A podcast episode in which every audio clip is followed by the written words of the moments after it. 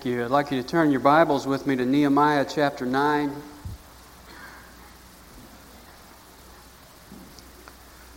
Verse 1 reads Now on the 24th day of this month, the sons of Israel assembled with fasting in sackcloth and with dirt upon them. Now we know from chapter 8 and verse 2 that this month is the seventh month, and it's been a busy month for the children of Israel. On the first day, it was a Sabbath, and they came together, as we're told in the early part of chapter 8, to listen to Ezra read the Word of God for six hours. On the second day of the month, the heads of the households gathered again to study the Word of God, and there they discovered some new insights into the Feast of Booths.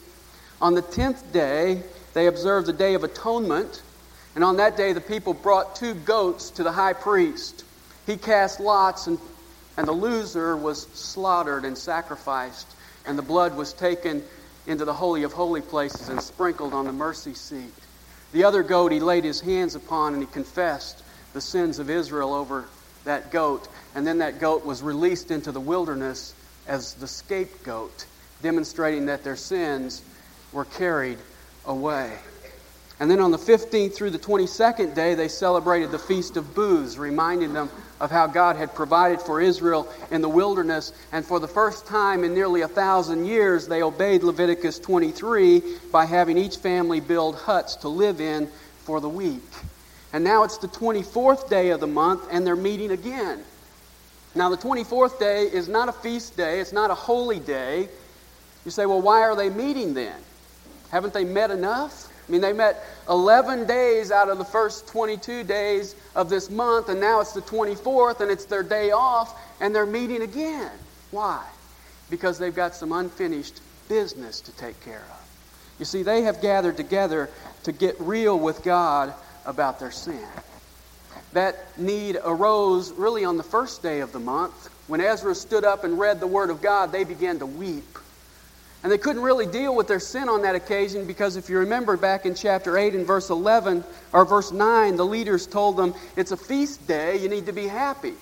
Verse 9 says, This day is holy to the Lord your God, do not mourn or weep. Verse 11, the leaders said, Be still, for the day is holy, do not be grieved. And so they had this welling up, this sense of guilt inside them that caused them to weep, but they hadn't really addressed that yet. And apparently it was not satisfied on the Day of Atonement. Perhaps because that was too formal of an arrangement. Perhaps because that basically focused on the sins of the previous year, and their sins actually went back even further than that. And perhaps it was because they were beginning to realize that a once a year confession of sin was not enough to have a vital relationship with God. And so they gather together on this day to get real with God. And what we see in chapter 9 is their prayer. And verses 1 to 5 give us the setting for the prayer. The attitude of the people is pretty apparent from the outset because they come together with fasting. Now, fasting is when you give up a craving of the body for a greater need of the spirit. Israel was only required to fast one day a year, and that was on the Day of Atonement. But on this day, the 24th of the seventh month, they to come together with fasting because they're serious about getting right with God. And not only that, what we're told, they came in sackcloth. Now, people typically dress for the occasion. You go to a funeral, people wear black. You go to a party, they dress in festal, festive apparel. On this occasion, they dressed in sackcloth, which was like burlap. In Genesis 37 34, we read that when Jacob was told that his son Joseph was killed by a wild animal, he put on sackcloth and mourned.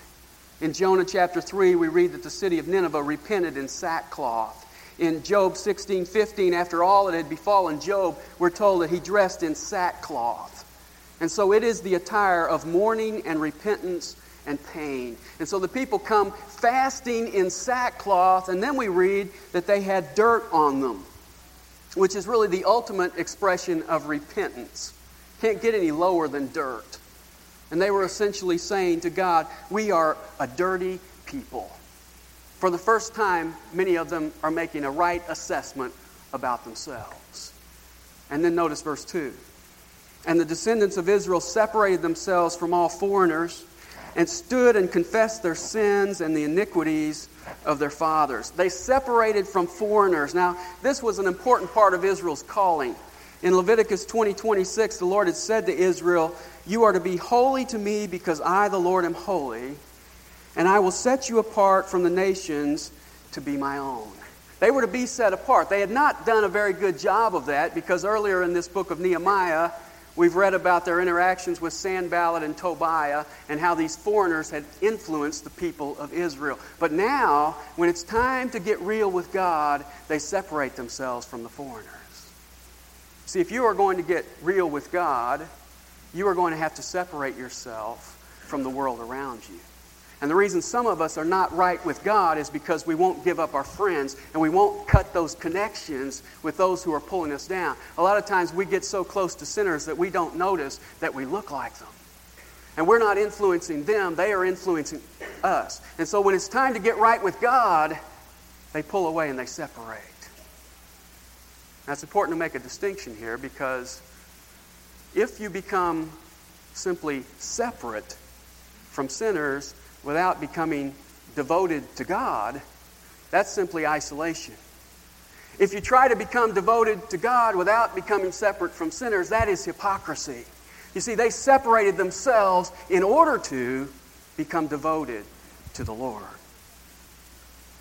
And the second thing we read in this verse is they confess their sins and the sins of their fathers. Now, it's rather popular today to reflect on the actions of your parents and what impact that had on you. In fact, if you can't remember everything about your childhood, we've got hypnotists today who can help you remember things you never even knew you remembered. And there are two extremes to that. One is to look back at your parents and say they did everything right. Therefore, I will blindly follow what they did. If they did it, I'll do it, unquestionably.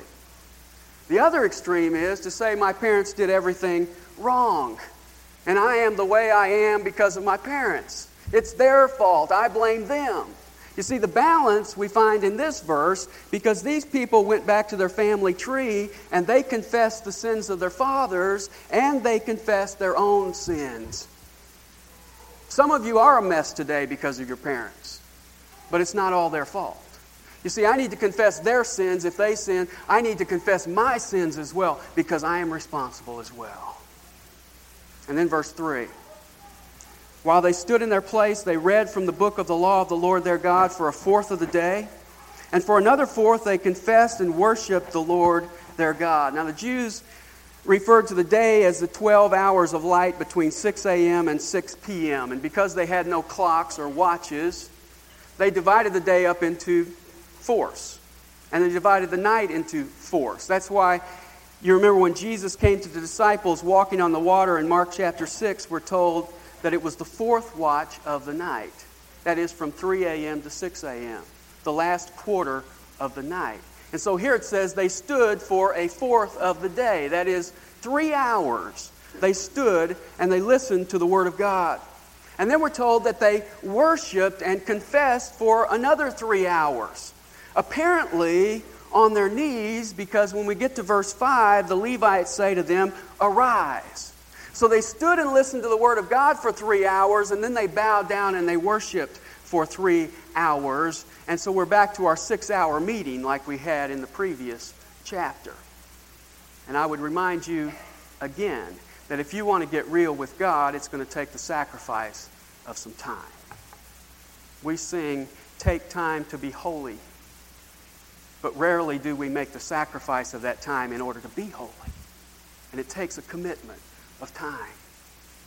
And before we move on from this verse, I want you to notice the balance here. They spend half the time in the Word and half the time in worship. They listened to the Word of God and they worshiped. And we need both of those. See, if we have the word without worship, what do we have? We have knowledge. And what did Paul say about knowledge? In 1 Corinthians 8, chapter 1, chapter 8, verse 1, he said, Knowledge does what? It puffs up. It makes me arrogant. And that's not enough. See, there are a lot of people who can win at Bible trivia, but they don't know the first thing about giving glory to God. I've got to have the Word of God, and I've got to have worship. Some people have worship without the Word. And what do they have? They're misguided. There are a lot of people trying to worship God today, but they're not coming back to the Word of God to find out how to do that. In John chapter 4, Jesus talked to the woman at the well, and she told him she was a worshiper. You said, Well, our fathers worship in this mountain, Mount Gerizim. You say you got to worship in Jerusalem. Who knows? We're all worshipers. You know what Jesus said to her? John chapter 4, verse 22, he said, You worship that which you do not know. You are worshiping, but you have no knowledge. And then Jesus gave the balance in John 4 24. He said, God is spirit, and those who worship him must worship how?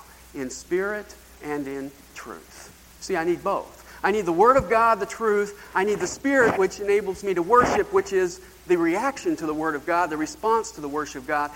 The Word of God, I bow on my knees and I worship Him. The Word and worship. These people had that. They had that balance. And so as they came, they were true worshipers. And then notice verse 4. Now on the Levites' platform stood Jeshua and seven of his fellow Levites, and they cried with a loud voice to the Lord their God. Now, they stood on the platform. This is probably the one that was built in chapter 8 for Ezra. They stood up there and they cried out to God. Why did they cry out? Well, it really showed the expression of their guilt on this occasion because they were confessing their sins. It also enabled the people to hear them because they were leading the people in prayer, and the people were entering into that prayer to the Lord. Then, verse 5. Then the Levites, Jeshua and seven of his fellow Levites, said, Arise, bless the Lord your God forever and ever. Now arise and pray. And the rest of this chapter is the prayer. Now, this is the longest prayer in all the Bible. Now, I see some of you looking at your watches. Oh, my. It's the longest prayer in all the Bible. If you want to find the, the chapters that deal with prayer, it's pretty simple. Ezra chapter 9, Nehemiah chapter 9, Daniel chapter 9. Those are all prayer chapters. This is one of them today. And what I'd like to do initially is point out to you two important aspects that I see in this prayer that are necessary in any prayer of confession. The first aspect is an understanding of God's character. The Levites say, Arise and bless the Lord. And then notice the opening words of the prayer at the end of verse 5. Oh, may thy glorious name be blessed and exalted above all blessing and praise. God, may your glorious name be praised and blessed. And then as we go through this prayer, we're going to find that that's exactly what's going on. God is being exalted. Look at verse 6.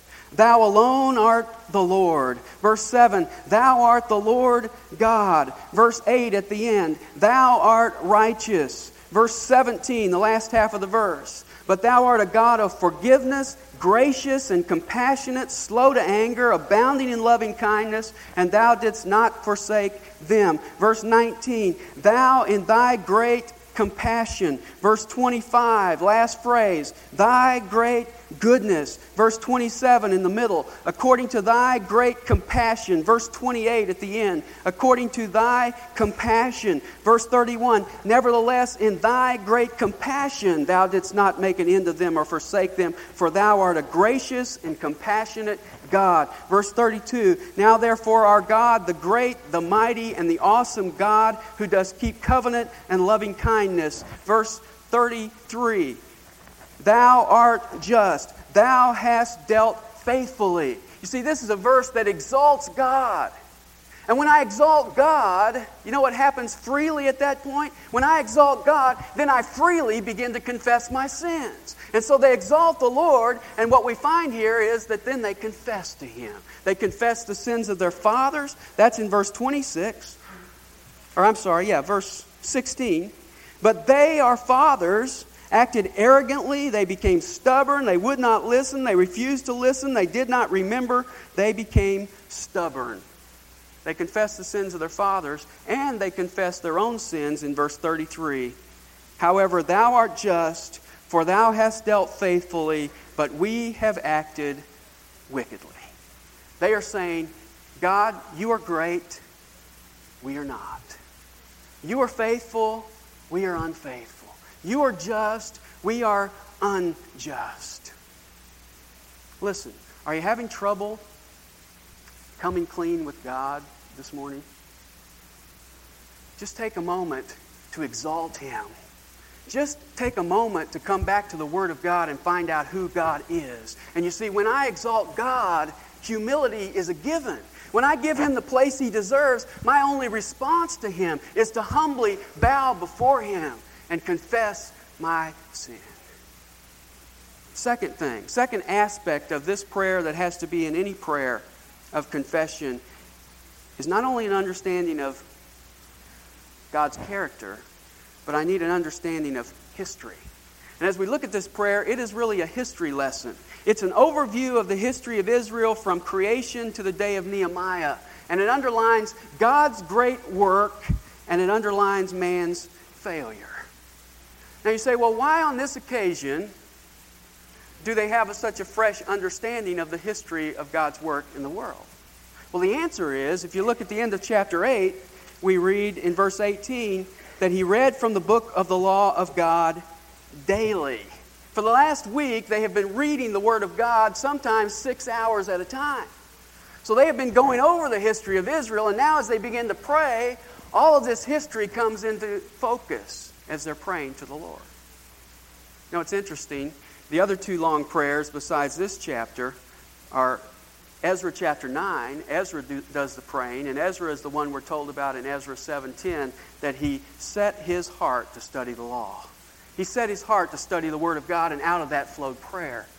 Daniel chapter 9, you read the first couple verses of Daniel chapter 9, and it says that he was reading from Jeremiah the prophet. And then he went on into prayer. You see, I soak myself in the Word of God, and then out of that, my prayer flows and it becomes scriptural. It becomes wise. And so that's what happens here. It's no, no surprise to me that the longest prayer in the Bible follows a week of listening to the Word of God. And out of that flows a natural response to the Lord. And so we need an understanding of history. Not only did they study the Word, but during the past week they have been living in huts. Now, can you imagine this? You're out with your family living in a hut, and Junior says, Dad, why are we living in this hut? And Dad says, Well, it's to remind us of how God provided for our forefathers in the wilderness. Well, why were they in the wilderness?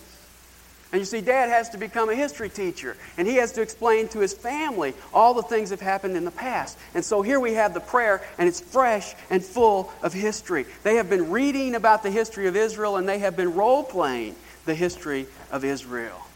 And I believe a sense of history enables me to learn not only from my own experiences, but from the patterns of failure in the past. George Santayana wrote, those who do not remember the past are condemned to relive it. You see, we have the history books of the Old Testament not just so we can have Sunday school lessons. We have them so that we can learn from them. And that's what Paul said in 1 Corinthians 10 11. Now, these things happened to Israel as an example, and they were written for our instruction. We are to learn from their failures so that we don't follow that same pattern. Are you having a difficult time this morning getting real with God about your sin? Then you simply need to look back at the past and see not only their sin, but the consequences that came from them not turning from their sin. And it encourages us to get right with the Lord. And so this prayer of confession looks up with an understanding of God's character, and it looks back with an understanding of history. Now, the nature of this prayer is really very simple, and I want to show it to you briefly before we look at it. Uh, we see the nature, for instance, look at verse 6. Thou alone art the Lord. Verse 7, Thou art the Lord God. Verse 8, Thou didst find his heart faithful. Verse 9, Thou didst see the affliction of our fathers in Egypt. Verse 10, Thou didst perform signs and wonders. Verse 11, Thou didst divide the sea before them. Verse 12, And with a pillar of fire thou didst lead them. Verse 13, Then thou didst come down on Mount Sinai. Verse 14, So thou didst make known to them thy holy Sabbath. Verse 15 Thou didst provide bread, thou didst bring forth water from a rock, thou didst tell them to enter in order to possess the land. Thou didst. Till we get to verse 16. And notice what it says. But they, our fathers, acted arrogantly. See, we have thou didst, all the things that God did, and then the response to that is, but they. You see, the contrast in this prayer is between the glory of God and the stupidity of man.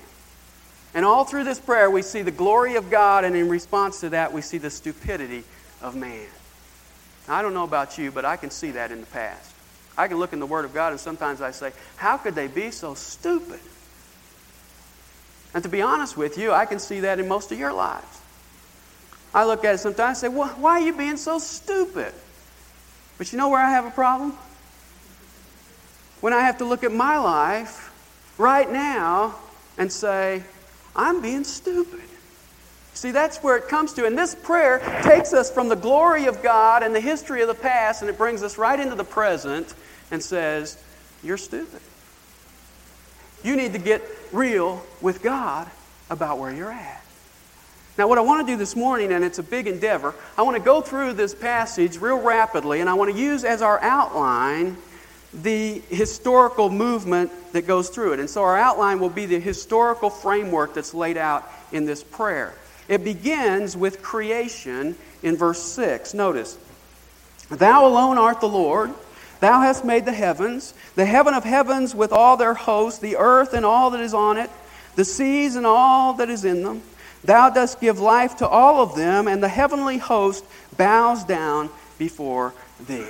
They are going back to the display of God's glory in creation, and they are exalting the Lord. And they say, You alone are the Lord. You made the heavens, and not only the heavens, you made the heaven of heavens, the earth and all that is on it, the seas and all that is in them. All life comes from you, and the host of heaven, that is the stars, actually bow down and worship you. That's our God. I heard a story about a seminary professor. He was riding on a train one time and he ended up sitting by a little boy, and so he wanted to sort of prime the conversation to a spiritual context, and so he turned to the little boy and he said, I'll tell you what, I'll give you this apple if you can tell me something that God can do. Well, the little boy, who was much sharper than he anticipated, turned and said, Sir, I'll give you a barrel of apples if you can tell me something God can't do. You see, let's start there because the list is shorter. In fact, there is no list of the things God can't do. You want an impressive resume, just look around. God made it all. You know, I'm excited. As I get older, I seem to have more of a sense of awe when I look at creation. I, I think I must have, I guess it was growing up on the television, you know, that, and special effects that you kind of think, well, anything can happen. But there's something, I, more and more I find myself quoting Psalm 19, where we read, The heavens are telling of the glory of God, and their expanse is declaring the work of his hands. Everywhere we look, we see God. You go out at night and you look up at the stars, and I'm just amazed with that. I see, I see babies being formed in the womb and these stomachs coming out, and it's a, it's a miracle. Last fall, I planted some bulbs. I took these scroungy little, they look like potatoes that didn't make it to the grocery store. And you stick them in the ground about six inches down and you walk away from them, and guess what happens?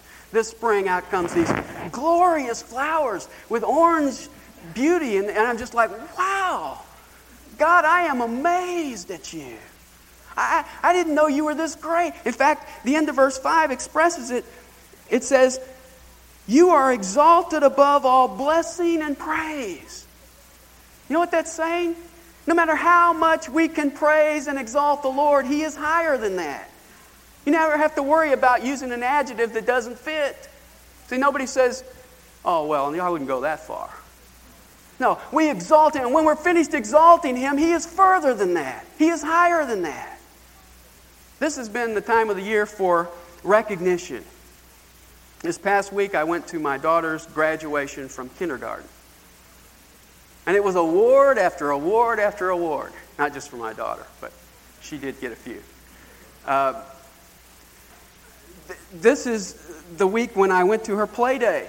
And they had to give her a bag to bring all the ribbons home. And we're going to have to buy some more bulletin boards to put the ribbons on in her room. And this was the week when I went to my son's uh, sports banquet. And it was awards after awards after awards. And you know what I was thinking?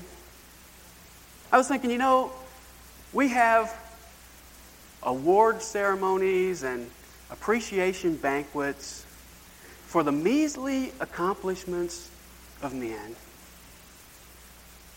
And I ought to have an appreciation banquet every time I wake up for God. God, you're amazing. Every time I walk outside, every time I see the beauty of creation, every, every time I see the expanse of heaven, God, you're amazing. You continue to amaze me. You are exalted. I praise you. And as I praise Him, I can never praise Him enough because He always sits above my praises and my blessings. That's the God we serve. And it's evident in creation. Second stop is the call of Abraham, verses 7 and 8. Thou art the Lord God who chose Abram and brought him out from Ur of the Chaldees and gave him the name Abraham. And thou didst find his heart faithful before thee and didst make a covenant with him to give him the land of the Canaanite and the Hittite and the Amorite and the Perizzite and the Jebusite and the Girgashite, to give it to all his descendants, and thou hast fulfilled thy promise, for thou art righteous. The God of this universe, the one who created it all, is interested in individuals. And he called a Gentile Chaldean by the name of Abram. And he made a covenant with him. And part of that covenant was that his descendants would be a great nation. And that's part of what he's saying in verse 7. He changed his name from Abram, which means exalted father, to Abraham, which means father of a multitude. And then not only did he promise a nation, but he promised a land, and that's described in verse 8. And so as these people are praying, they are the descendants of Abraham, and they are in the land. And so they say at the end of verse 8, God, you are righteous because you've kept your promise. And then they move on to the next point in history, the Red Sea verses 9 to 11. Notice verse 9. Thou didst see the affliction of our fathers in Egypt, and didst hear their cry by the Red Sea. Two situations caused the children of Israel to cry out to God. One was their affliction in Egypt, and the other was their peril at the Red Sea, and God responded both times. First of all, he describes the deliverance from Egypt in verse 10. He says, Then thou didst perform signs and wonders against Pharaoh against all his servants and all the people of his land, for thou didst know that they acted arrogantly toward them and didst make a name for thyself as it is this day. God demonstrated his power in Egypt with signs and wonders, the plagues of locusts and darkness and water turning to blood. And they say, notice, you made a name for yourself. You know, when Moses first came to Pharaoh in Exodus chapter 5, he came in and said, The Lord told me to tell you, let my people go. You know what Pharaoh said? Pharaoh said, Who is the Lord? Never heard of him. But after 10 plagues in Egypt, guess what? Pharaoh knew who the Lord was. And not only did Pharaoh know who the Lord was, but all the nations around knew who the Lord was. In fact, 500 years after that, in 1 Samuel chapter 4, we read about the Philistines lining up against the Israelites, and they brought the ark into the camp of Israel and started to celebrate, and the Philistines started to shake. And you know what they said? They said in 1 Samuel 4 8, These are the gods who smote the Egyptians with all kinds of plagues in the wilderness. They knew about it because God had made a name for himself. See, their theology wasn't very good. They had gods, plural, but they knew what happened because God made his mark in Egypt. And then not only that, but he delivered them at the Red Sea. Look at verse 11. And thou didst divide the sea before them, so they passed through the midst of the sea on dry ground, and their pursuers thou didst hurl into the depths like a stone into a raging water. Not only did God deliver them out of Egypt, but when they came to the Red Sea and they were pinned in and the enemies were coming down upon them, God opened the Red Sea and delivered them on dry land, and then He drowned the Egyptian armies behind them. God is the deliverer. And then we move on to the next point in history. That's the trip to Canaan in verses 12 to 18. Notice it says, And with a pillar of cloud thou didst lead them by day, and with a pillar of fire by night, to light for them the way in which they were to go. God guided them by his presence in the cloud and in the fire. Verse 13 Then thou didst come down on Mount Sinai and spoke with them from heaven. Thou didst give them just ordinances, true laws, good statutes, and commandments. So thou didst make known to them thy holy Sabbath and didst lay down for them commandments, statutes, and law through thy servant Moses. God guided them through the cloud and the fire. God guided them through his word. He gave them his law. Not only that, God provided for them. Verse 15 Thou didst provide bread from heaven for them for their hunger. Thou didst bring forth water from a rock for them for their thirst, and thou didst tell them to enter in order to possess the land which thou didst swear to give them. When they were hungry, God gave them bread out of heaven. When they were thirsty, He had Moses strike the rock and brought water to them. And of course, both of those symbols we find in the New Testament are symbols of the Lord Jesus. He said in John 6, I am the bread that has come down out of heaven. And Paul said in 1 Corinthians chapter 10 and verse 4 that Jesus is the rock, which is really a great picture because you remember Moses took his rod and he struck the Red Sea and it brought judgment on Egypt, which is a picture of the world. He took that same rod and he struck the rock, which is Christ. And out of the rock flowed life giving water. The, the rod of judgment fell on Christ, and out of the rock comes the water of life. It's a beautiful picture. God provided for them in the wilderness. And then he brought them up to the promised land, and he said, I'm going to give it to you. Go on in. And what happened? Verse 16 But they, our fathers, acted arrogantly. They became stubborn and would not listen to thy commandments, and they refused to listen. They did not remember your wonderful deeds which you performed among them. They became stubborn and appointed a leader to return to their slavery in Egypt. They got to Kadesh Barnea. They were right on the doorstep of the promised land. And they saw the giants, and they said, God's not big enough to handle those giants. And so they became arrogant and stubborn and ignorant. They forgot all those things that God had done in the past. And Numbers 14:4 says, they said, Let us appoint a leader and return to Egypt. That's amazing to me. They saw all the plagues in Egypt. They came out of Egypt. They came to the Red Sea. God opened the Red Sea. God led them each day by a cloud of, of uh, a column of cloud and a column of fire. He provided food out of heaven, water out of a rock. He brought them right up to the promised land, and they said, mm, No, I don't think so. Now, what would you do if you were God? Well, I'm thankful you're not. Because the end of verse 17 tells us what he's like. It says, But thou art a God of forgiveness, gracious and compassionate, slow to anger and abounding in loving kindness, and thou didst not forsake them. Then look at verse 18. Even when they made for themselves a calf of molten metal and said, This is your God who brought you up out of Egypt, and committed great blasphemies. God didn't forsake them, even in idolatry. I mean, that should have been the kicker. They got out and they took all the gold in the camp and they melted it down, and Aaron made it into a golden calf, and they bowed down and said, This is the God that brought us out of Egypt. Wow. You know what God did? God showed them grace, and God forgave them. Amazing. Then he moves to the next point, the wilderness, verses 19 to 21. Thou in thy great compassion didst not forsake them in the wilderness. The pillar of cloud did not leave them, nor the pillar of fire by night to light them for the way in which they were to go. And thou didst give, give thy good spirit to instruct them. Thy manna thou didst not withhold from their mouth. And thou didst give them water for their thirst. Indeed, forty years thou didst provide for them in the wilderness, and they were not in want. Their clothes did not wear out, nor did their feet swell. Because the children of Israel didn't enter the land, they were wandering in the wilderness for 40 years. But even in that situation, when they were not going anywhere, God didn't forsake them.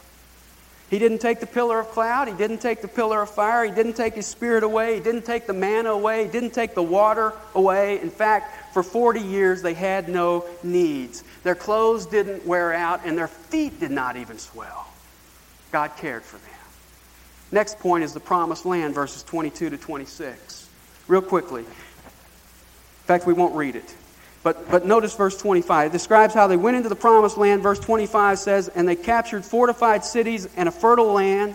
They took possession of houses full of every good thing, hewn cisterns, vineyards, olive groves, fruit trees in abundance. So they ate and were filled and grew fat and reveled in thy great goodness. They finally came into the promised land. They took over the promised land. And not only did, did, they get the land, but they got the houses that were already built and the wells that were already dug and houses full of goods. They were blessed with all this. And it says, they reveled in thy great goodness. Couldn't get any better than that. But what did they do? Verse 26 But they became disobedient and rebelled against thee and cast thy law behind their backs. They killed your prophets who had admonished them so that they might return to thee, and they committed great blasphemies. In a time of testing at Kadesh Barnea, they failed. Now, in a time of blessing, they failed again. They reveled in God's goodness, but they didn't revel in God. And then the next point in history is the judges in verses 27 and 28. Therefore, thou didst deliver them into the hand of their oppressors who oppressed them. But when they cried to thee in the time of their distress, thou didst hear from heaven, and according to thy great compassion, thou didst give them deliverers who delivered them from the hand of their oppressors. You read about those deliverers in the book of Judges Deborah, Gideon, Jephthah, Samson, all these ones that God raised up. Verse 28 But as soon as they had rest, what did they do? They did evil again before thee. Therefore, thou didst abandon them to the hand of their enemies, so that they ruled over them. When they cried again to thee, thou didst hear from heaven, and many times thou didst rescue them according to thy compassion. The cycle continued. They did evil, they were oppressed, they cried to God, they were rescued. They did evil, they were oppressed, they cried to God, they were rescued, they did evil again, and the cycle continued on. Aldous Huxley, who uh, I wouldn't quote on many things, made a significant quote when he said, The most important of all the lessons of history is that men do not learn very much from the lessons of history. And here we see the cycle. It just keeps going over and over again as they fail and yet see God deliver them from that situation. Which brings us to the eighth point that they stop at, and that is the kings, verses 29 to 31. And again, it's the same story. The, if you read about the kings in, the, in Chronicles and other places, you'll ring, read that most of the time the kings rose to power. Immediately they became arrogant they turned their back on the prophets, and most of the kings have this little subscription after their rule. It says, They did evil in the sight of the Lord. And finally, what we find is at the end of verse uh, 30, Therefore thou didst give them into the hand of the peoples of the land. Finally, God sent them into captivity because of their situation. But if you notice verse 31, it says, Nevertheless, in thy great compassion thou didst not make an end of them or forsake them, for thou art a gracious and compassionate God. Even though they went into captivity, God reserved and preserved an exile, a remnant there in the exile, to bring back. And so he showed his compassion and he showed his grace. Which brings us to the last point, and that is the present. And that's in verses 32 to 37. Notice verse 32. Now, He's come all through the history, and now he comes to now, this moment in time. Now, therefore, our God, the great, the mighty, the awesome God who does keep covenant and loving kindness, do not let all the hardships seem insignificant before thee, which has come upon us, our kings, our princes, our priests, our prophets, our fathers, and on all thy people, from the days of the kings of Assyria to this day. The kings of Assyria were the first to take them into captivity. Verse 33 However, thou art just in all that has come upon us. Thou hast dealt faithfully, but we have acted wickedly. For our kings, our leaders, our priests, and our fathers have not kept thy law, or paid attention to thy commandments, and thy admonitions which, with which thou hast admonished them. But they, in their own kingdom, with thy great goodness which thou didst give them, with the broad and rich land which thou didst set before them, did not serve thee or turn from their evil deeds. Why are we in the situation we're in now? Because of our sin. We deserve it. And then notice verses 36 and 37. Behold, we are slaves today, and as to the land which thou didst give to our fathers to eat of its fruit and its bounty, behold, we are slaves on it, and its abundant produce is for the kings whom thou hast set over us because of our sin. They also rule over our bodies and over our cattle as they please, so we are in great distress. The people of Israel have come back from the captivity. The temple has been rebuilt, the walls have been rebuilt, but as they say in the last phrase of verse 37, we are in great distress. What's going on? Well, look at the first word of verse 36. They say, Behold. In other words, look at us. We're in the land of promise, but we're slaves. And all the produce and all the, all the goods go to the king of Persia. And our bodies even belong to him. If he snaps his finger, he could call us onto a work crew. He could make us fight in the military. Even our cattle belong to him. We are slaves and we are in distress. Why? Look at the phrase in verse 37 because of our sin. See, the people of Israel realized that their external circumstances were what they were because of their internal circumstances. They were slaves of the king of Persia because they had made themselves slaves of sin. They were slaves of the king of Persia because they hadn't gotten real with God. And I have to imagine that in the back of their minds on this occasion was a verse in 2 Chronicles 7:14 that reads, "If my people who are called by my name will humble themselves and pray and seek my face and turn from their wicked ways, then will I hear from heaven and will forgive their sin and will heal their land."